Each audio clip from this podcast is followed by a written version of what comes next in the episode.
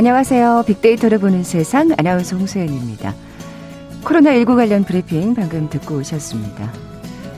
코로나로 변화된 것 중에 새 학기를 맞은 대학가 풍경 참 상황이 심각하죠. 이 시기면 학생들로 붐비던 학교 주변 한산하다 못해서 유령 도시처럼 변한 곳들도 많고요. 늘 학생들과 관광객들로 붐비던 한 유명 여대 앞까지도 줄줄이 폐업이 이어지고 있다고 합니다. 비대면 수업으로 한산한 학교 내 상황도 마찬가지겠죠. 학생들은 비대면 수업에 줌 스트레스, 그리고 선생님들은 줌 마음 스트레스에 시달린다고 하는데요. 자, 코로나 2년차, 그동안 상상하지도 못했던 또 다른 스트레스가 우리를 괴롭히고 있습니다. 잠시 후 통통 튀는 통계 빅데이터와 통하다 시간에 이 줌 마음 스트레스는 과연 뭔지, 코로나 스트레스, 의외의 현상들에 대해서 얘기 나눠볼 거고요. 화창한 봄날입니다만 이 코로나 시대 스트레스를 넘어서 우울감을 호소하는 분들 부쩍 늘어났다고 합니다.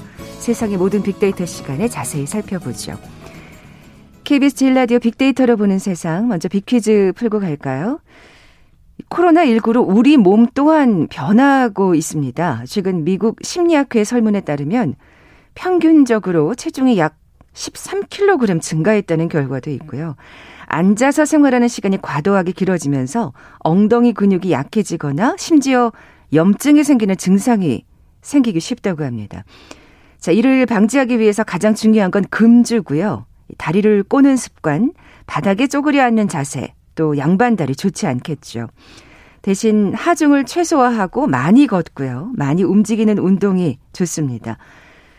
최소한의 움직임이 있던 출퇴근도 하지 않는 상황에서 일과 생활의 경계가 무너지는 걸 방치하게 되면 심각한 근육량 손실이 동반될 수 있다는 걸 경계하는 용어 오늘 맞춰주시면 되는데요. 뭐라고 부를까요? 보기 드립니다.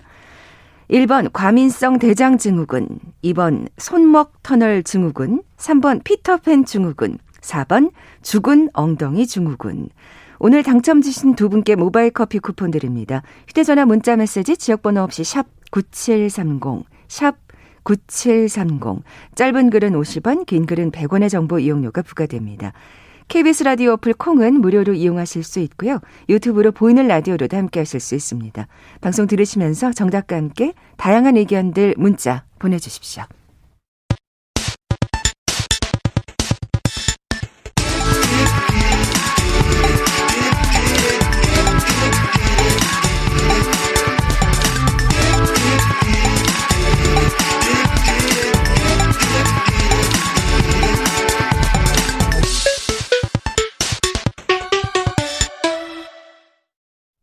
데이터와 차트로 세상을 보는 시간이죠. 통통 튀는 통계 빅데이터와 통하다. 디지털 데이터 전문가 김원식 박사 나와 계세요. 안녕하세요. 네, 안녕하십니까. 자, 오늘 코로나 스트레스 의외의 현상들 살펴볼 텐데 이거 진짜 의외네요. 네. 이갈이 환자가 늘어났다고요. 그렇습니다. 미국 뉴욕 타임즈에 관련 치과 전문의의 글이 실렸고요. 또 실제로 이스라엘 텔아비브 대학의 연구팀이 발표를 했습니다. 이 폴란드와 이스라엘 사람들을 조사를 해 보니까요. 이 악물기나 이가리 때문에 턱관절 장애 발생 정도가 폴란드가 34%, 이스라엘이 15% 정도 늘어나는 것으로 나타났고요. 캐나다에서는 치아 균열 증후군 환자가 급증했다라는 것이 코로나19 봉쇄령 기간에 이가리가 증가했기 때문이라고 이야기를 하고 있는데요. 한국에서는 공식적인 지금 현재 통계는 없는 상황이에요. 근데 아마 많이 늘어났을 거로 이렇게 예측이 되고요. 어떻게 스트레스야 뭐 다 똑같은 네. 거니까요. 그리고 또 예. 우리나라의 문화적 요소 중에 하나가 우리나라는 윗니와 아랫니가 다 있어야 된다라고 하는 통념이 있다고 합니다. 그렇기 때문에 좀 더 많아지지 않겠는가라는 측면에서 음. 좀 대처책책이 필요해 보입니다. 네. 이게 스트레스 때문이란 얘기인데 그럼 뭐 예전에 뭔가 네. 뭐 외환 위기 때문에라든지 네. 뭐 이럴 때도 그렇습니다. 똑같았어요. 실제로 그랬습니다. 아, 그래요? 예, 97년 IMF 외환위기 때도 국내 치통 환자가 증가했다고 그래요. 그런데 원인이 이제 두 가지로 추정이 되는데 하나는 경제적 어려움 때문에 치과치료를 받지 않은 환자가 이제 많아지기 때문에 아. 이래서 이제 증가했고요. 다른 하나는 스트레스로 이를 꽉 물거나 이갈이를 한 것으로 이제 원인 분석이 됐는데요. 예전엔 사실은 이 턱관절 질환의 주 원인이 치아 교함의 이제 문제라고 이게 이제 잘안 닫히는 바르게 이제 다쳐야 되는데 그렇지 않은 치아 위치 때문에 일어나는 거 생각했는데 그렇죠. 그게 아니고 스트레스 어. 같은 심리적 원인이 주 원인이라고 공식적으로 지금 의학계에서 이야기를 하고 있어요. 최근에는 그렇단 예, 말씀이시죠. 예, 그리고 이런 이제 경제난뿐만이 아니고 정치적인 격변기에도 예, 이게 아유. 이가리를 많이 하셔가지고 스트레스 많이 받으셔서 치과 질환이 많이 걸리게 되는 상황이기 때문에 이게 참 사회적인 변수가 이렇게 이제 이 건강에도 영향을 그러니까요. 미칠 줄은 진짜 통계를 통해서 알았습니다. 참 스트레스라는 게 참 예. 여러 가지 영향을 미치네요. 네. 근데 또 치통 생기고 이가 아프다 보면 또 스트레스를 더 받는 건데. 악순환이죠. 아, 그러니까요. 근데 특별히 어떤 연령대가 있을까요? 네, 이번 실험에서 네. 보면 세 가지 그룹이 있었는데 18세에서 34세, 35세에서 55세,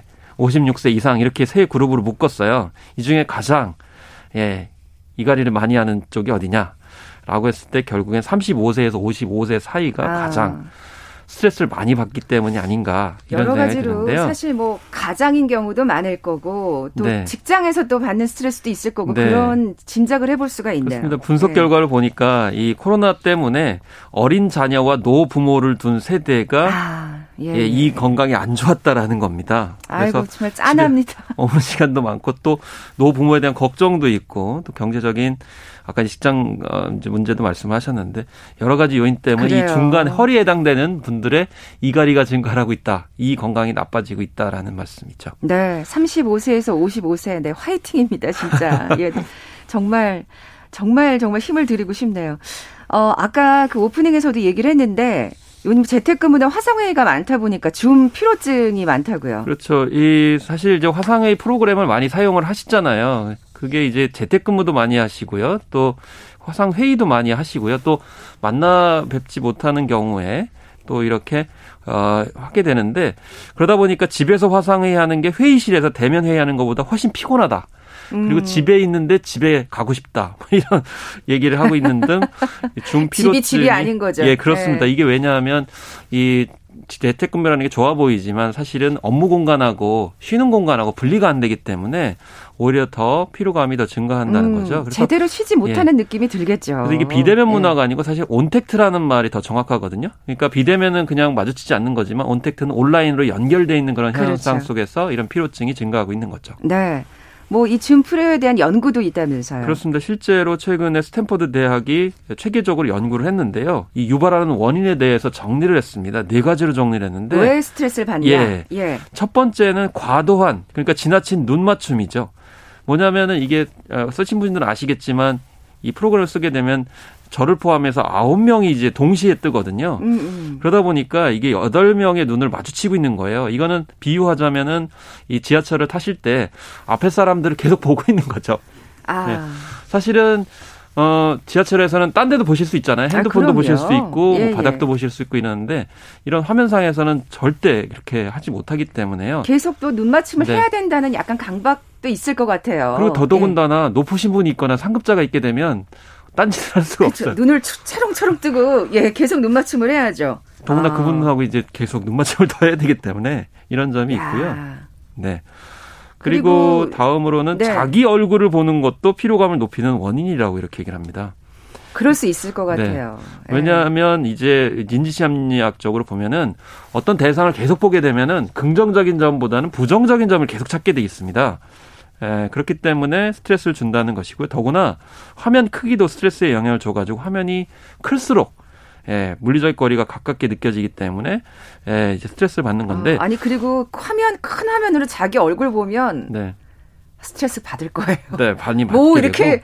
뭔가 자꾸 단점이나 뭐가 보이게 되죠. 뭐 그러니까 예전에 보이... 없던 거를 자꾸 이제 찾게 되고요. 그러니까요. 아, 심지어 예. 비유하기로는 엘리베이터 안에서 좁은 공간에 낯선 사람과 가까이 이렇게 붙어 있는 얼굴을 보는데 음. 거기 안에 이제 자기가 있으니까 비교가 또 되는 거예요. 아. 그렇게 되는 상황이 벌어지게 되고요. 또 비언어적인 의사소통이 또 스트레스 준다. 뭐냐면은 그냥 일상 우리가 이렇게 만나서 이렇게 대화를 할 때는 액션을 그렇게 크게 하지 않아도 돼요.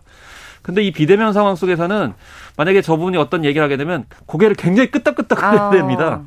오버를 해야 되는 네, 약간 좀 감정 액션. 표현을 굉장히 많이 예, 해야 되고 예. 그리고 여덟 명이 동시에 그런 몸짓을 하게 되잖아요. 그 머리가 아프더라고요 어떤 때는. 그렇죠. 그걸 다 동시에 봐야 되니까. 예. 그리고 이제 마지막으로는 일상적 이동의 감소죠. 그러니까 집 안에서 이렇게 앉아 있으신 건데 더구나 이 데스크탑과 같은 큰 그런 이제 컴퓨터가 아니고 대부분 예 이렇게 스마트폰이라든지 아니면은 노트북을 보고 이렇게 가만히 이렇게 앉아가지고 이렇게 보는거든요. 그러다 보니까 더 힘들죠 몸에. 꼼짝 못하는 느낌이랄까. 예. 아, 무리가 예. 가기 때문에 이런 점에서 이제 피로증을 유발한다라고 이제 결론을 내리고 있습니다. 네, 자기의 얼굴을 보는 게 참 스트레스다 그 말씀하셨는데 그래서 그런가요? 이 성형 붐도 또 영향을 미친다고. 예, 이건 이제 예. 개인적인 주관은 아니고 워싱턴 포스트가 이제 보도한 건데 이 코로나19 상황 속에서 미용 시술과 성형 시술 업계가 특수를 받았다. 근데 아. 그 중에 하나가 자꾸 이제 자기 얼굴을 보게 되는 거예요. 그래서 사실 얼굴 주름이 부쩍 늘게 되는 그런 상황들을 맞닥뜨리게 되는 이 화상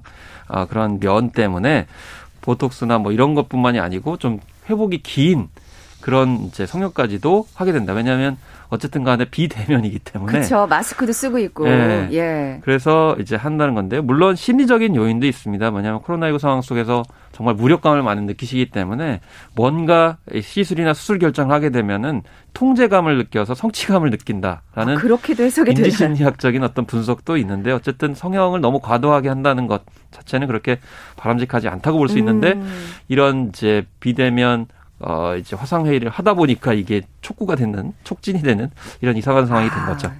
성형으로도 스트레스를 풀 수밖에 없는 이런 참 씁쓸한 아, 상황인데. 성형으로 푸시면 안 됩니다. 그러니까요. 네. 자, 비대면 수업 얘기도 좀 해보겠습니다. 뭐 학생들의 스트레스가 이만저만이 아니라고요. 일단 저도 그런 거 많이 느끼거든요. 그러니까 대체적으로 두 가지 방식이 이루어져요. 그냥 실시간으로 그냥 강의하는 방식. 다른 하나는 사전에 이제 강의하는 사람이 녹화를 해가지고 올려놓고 그거를 이제 확인을 하는 형태로 강의가 이루어지는데 다들 실시간을 좀 선호하지 않나요? 가르치는 사람들은 되게 실시간을 원해요. 왜냐하면 아. 녹화하는 건 자기가 그걸 녹화를 한 다음에 다시 또 따로 변환을 시켜가지고 올려야 되고 중간에 또 문제가 생길 수 있고 또 과연 이제 제대로 수업을 듣는지 안 듣는지를 그쵸. 확인하려면은 학생들을 체크하려면 필요한데 예. 그렇지만 학생들 입장에서 봤을 때는 좀 고민스럽죠. 왜냐하면 아까도 말씀드렸지만 동시에 여러 사람이 가는 거기 때문에 그러니까 일대일로 수업을 하는 게 아니고 여러 사람이 하다는 거 보니까 사생활 노출 때문에 걱정하죠. 왜냐하면 어차피 자기만의 공간이 없거나 집이 좁은 학생들 같은 경우는 노출이 됩니다. 물론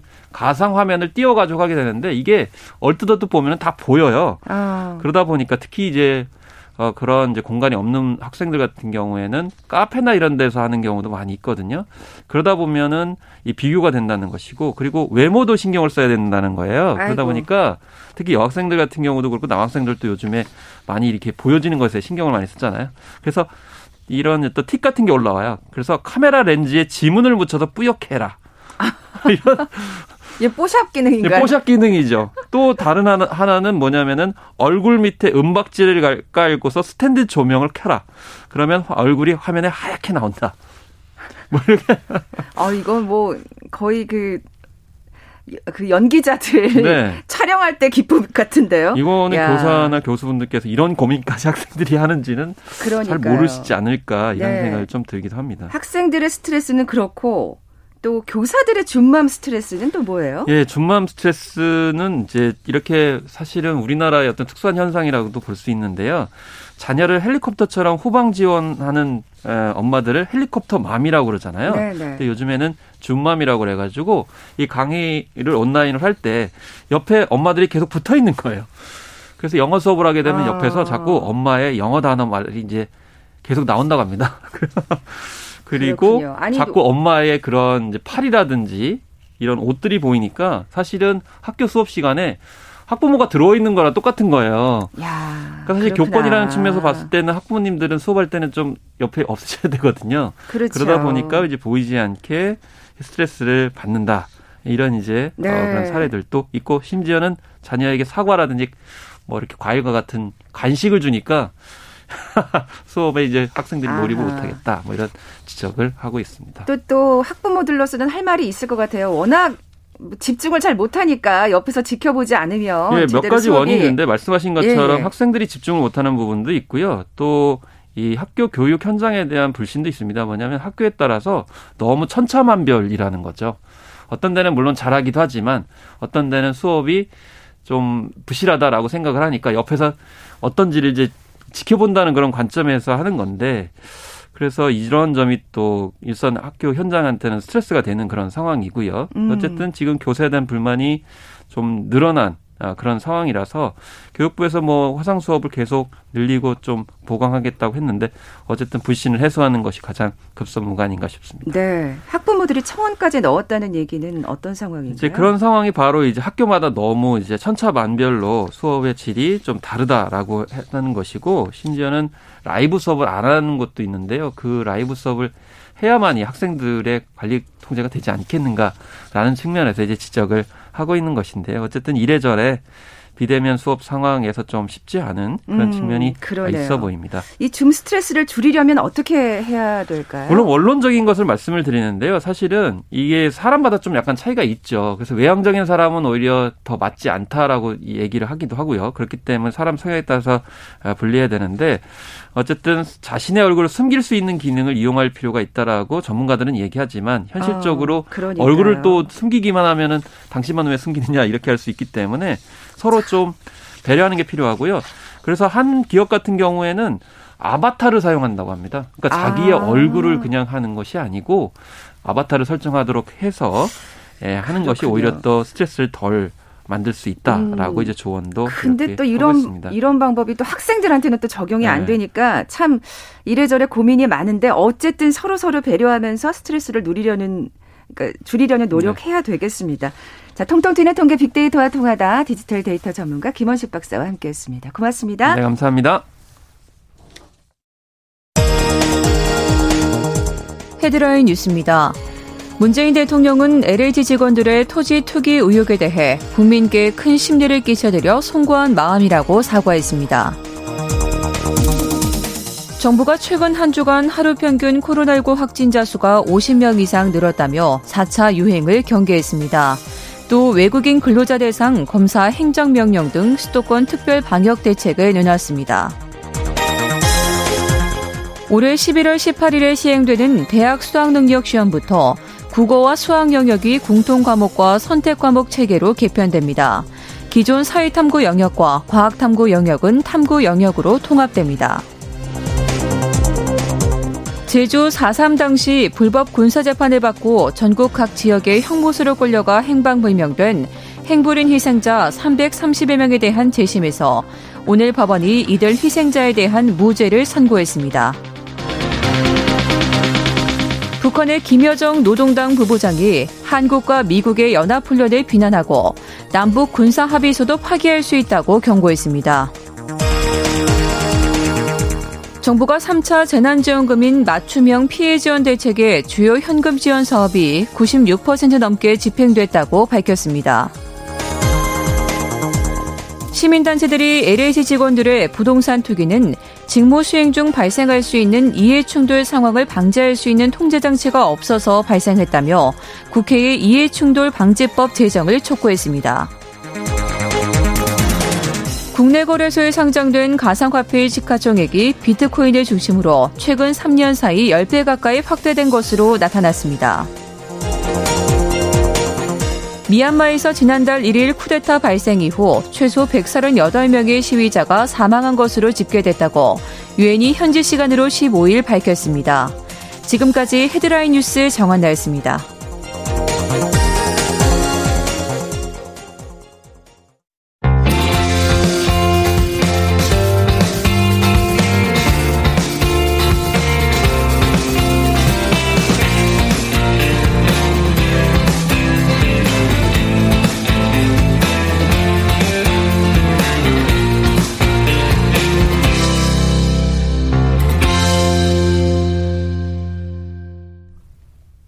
궁금했던 모든 화제와 이슈를 빅데이터로 분석해보는 시간이죠. 세상의 모든 빅데이터. 마이테이스트 민지영 대표 나와 계세요. 안녕하세요. 네, 안녕하세요. 네, 민 대표님 빅퀴즈 다시 한번 내주세요. 네, 코로나19로 우리 몸도 많이 변하고 있습니다.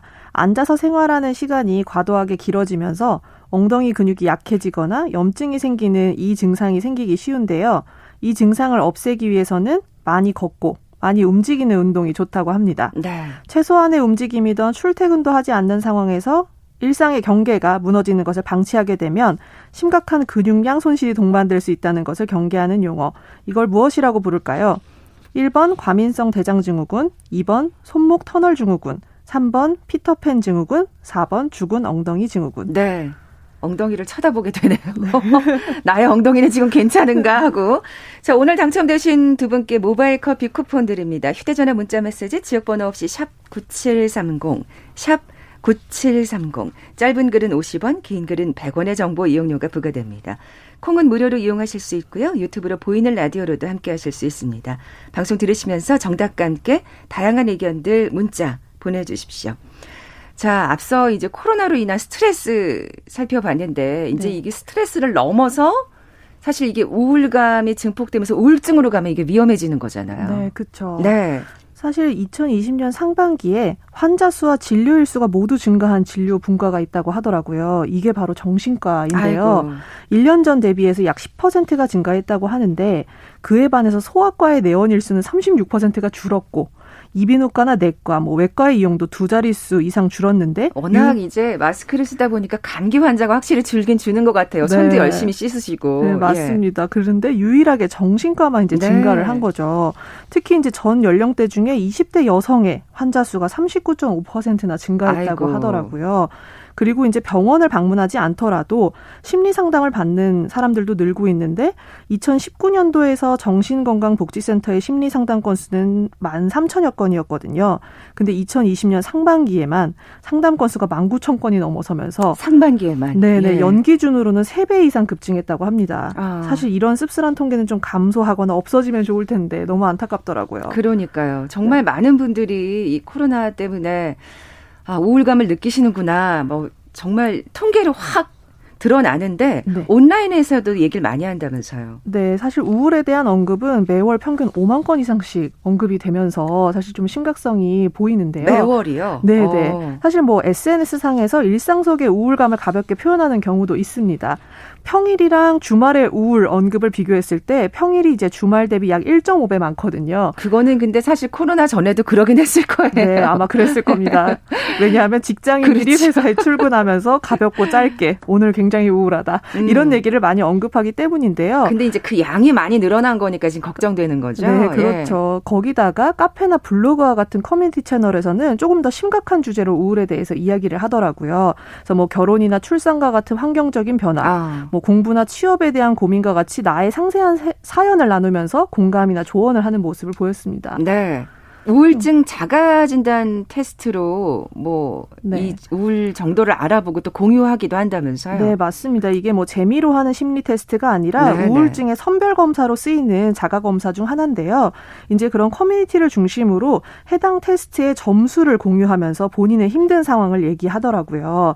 그래서 점수가 높아서 내가 우울증일 확률이 높다라고 나오면 이런 익명의 공간에서 내가 병원에 방문을 해야 하는지 이런 음. 답을 얻는 모습이었는데 사실은 이렇게 익명 성이 보장된 공간에서 나의 깊은 감정을 좀 표출하면서 적극적으로 서로 위로를 받는 모습이 인상적이었어요. 얼마나 근데 또 지금 힘드시면 그러겠어요. 그렇죠. 예. 사실 집 안에만 있어야 되니까 무언가를 나누는 사람이 필요한 음. 것 같거든요. 근데 또한 우리나라에서 정신과 진료나 사실 우울증에 대한 인식이 아직은 좋지 않다 보니까 익명을 빌려서 아, 나를 표현하고 그것도. 네, 위로 받으시더라고요. 네, 그것도 그렇겠네요. 근데 진짜 그냥 숨어 계시면 안 돼요. 네, 진짜 우울하다 맞, 생각하시면. 맞습니다. 뭐 코로나 때문이겠죠. 뭐니는 뭐 뭐니 네, 뭐니 해도. 맞습니다. 예. 뭐 2020. 년에는 역시 우울과의 연관어 1위가 코로나일 정도로 가장 우울감의 큰 이유인 것 같은데요. 특히 코로나 확진된 환자분들은 10명 중 3명이 우울증을 호소한다고 하거든요. 음. 그리고 이제 한 생활치료센터의 입소자들은 소화제보다 항우울제의 처방이 더 많았다고 할 정도로 아이고. 이분들의 뭐 우울감이 굉장히 크다라는 걸 알 수 있었고요. 확진자들에 대한 심리도 굉장히 좀 신경을 써야 되겠네요. 네, 사실 뭐 네. 뭐 사후 관리가 더 필요할 네, 것 같습니다.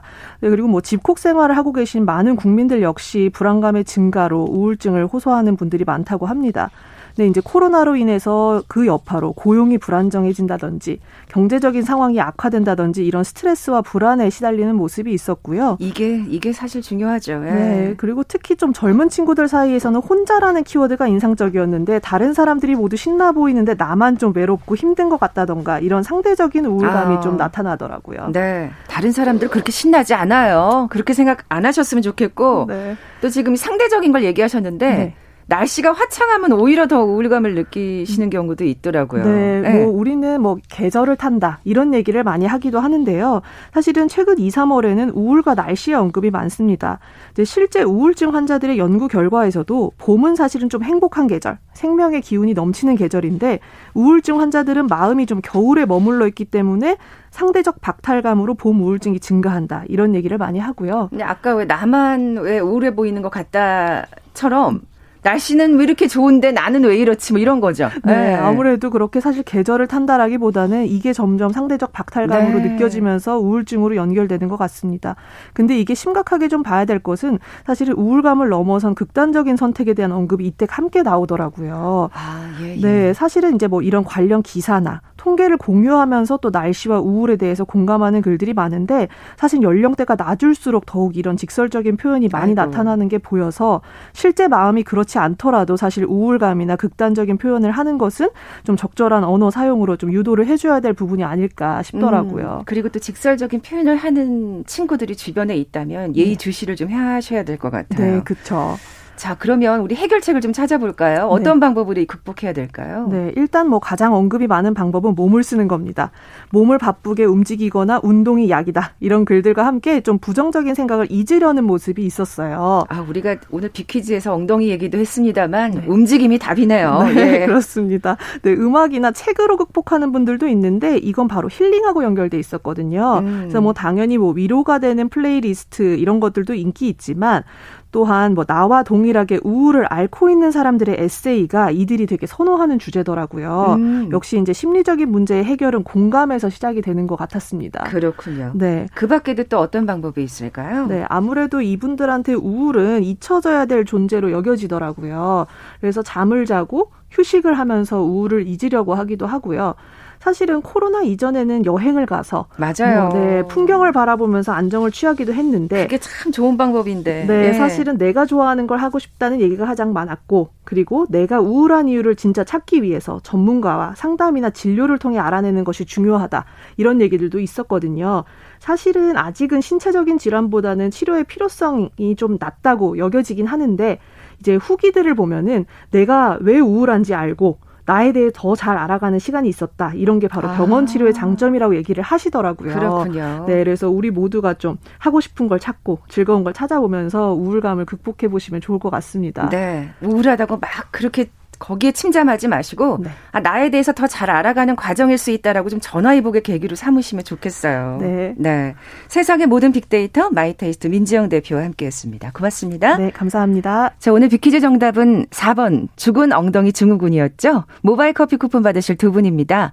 딱제 얘기입니다 하신 예 9377님 동네 걷기 시작해야겠네요 하셨고요. 아, 6089님 저 역시 바지 허벅지 부분이 안 맞는 경우가 생겼네요. 하체 운동 해야 되겠습니다 하시면서 정답 보내주셨어요. 두 분께 선물 보내드리면서 물러갑니다. 빅데이터를 보는 세상 내일 뵙죠. 고맙습니다.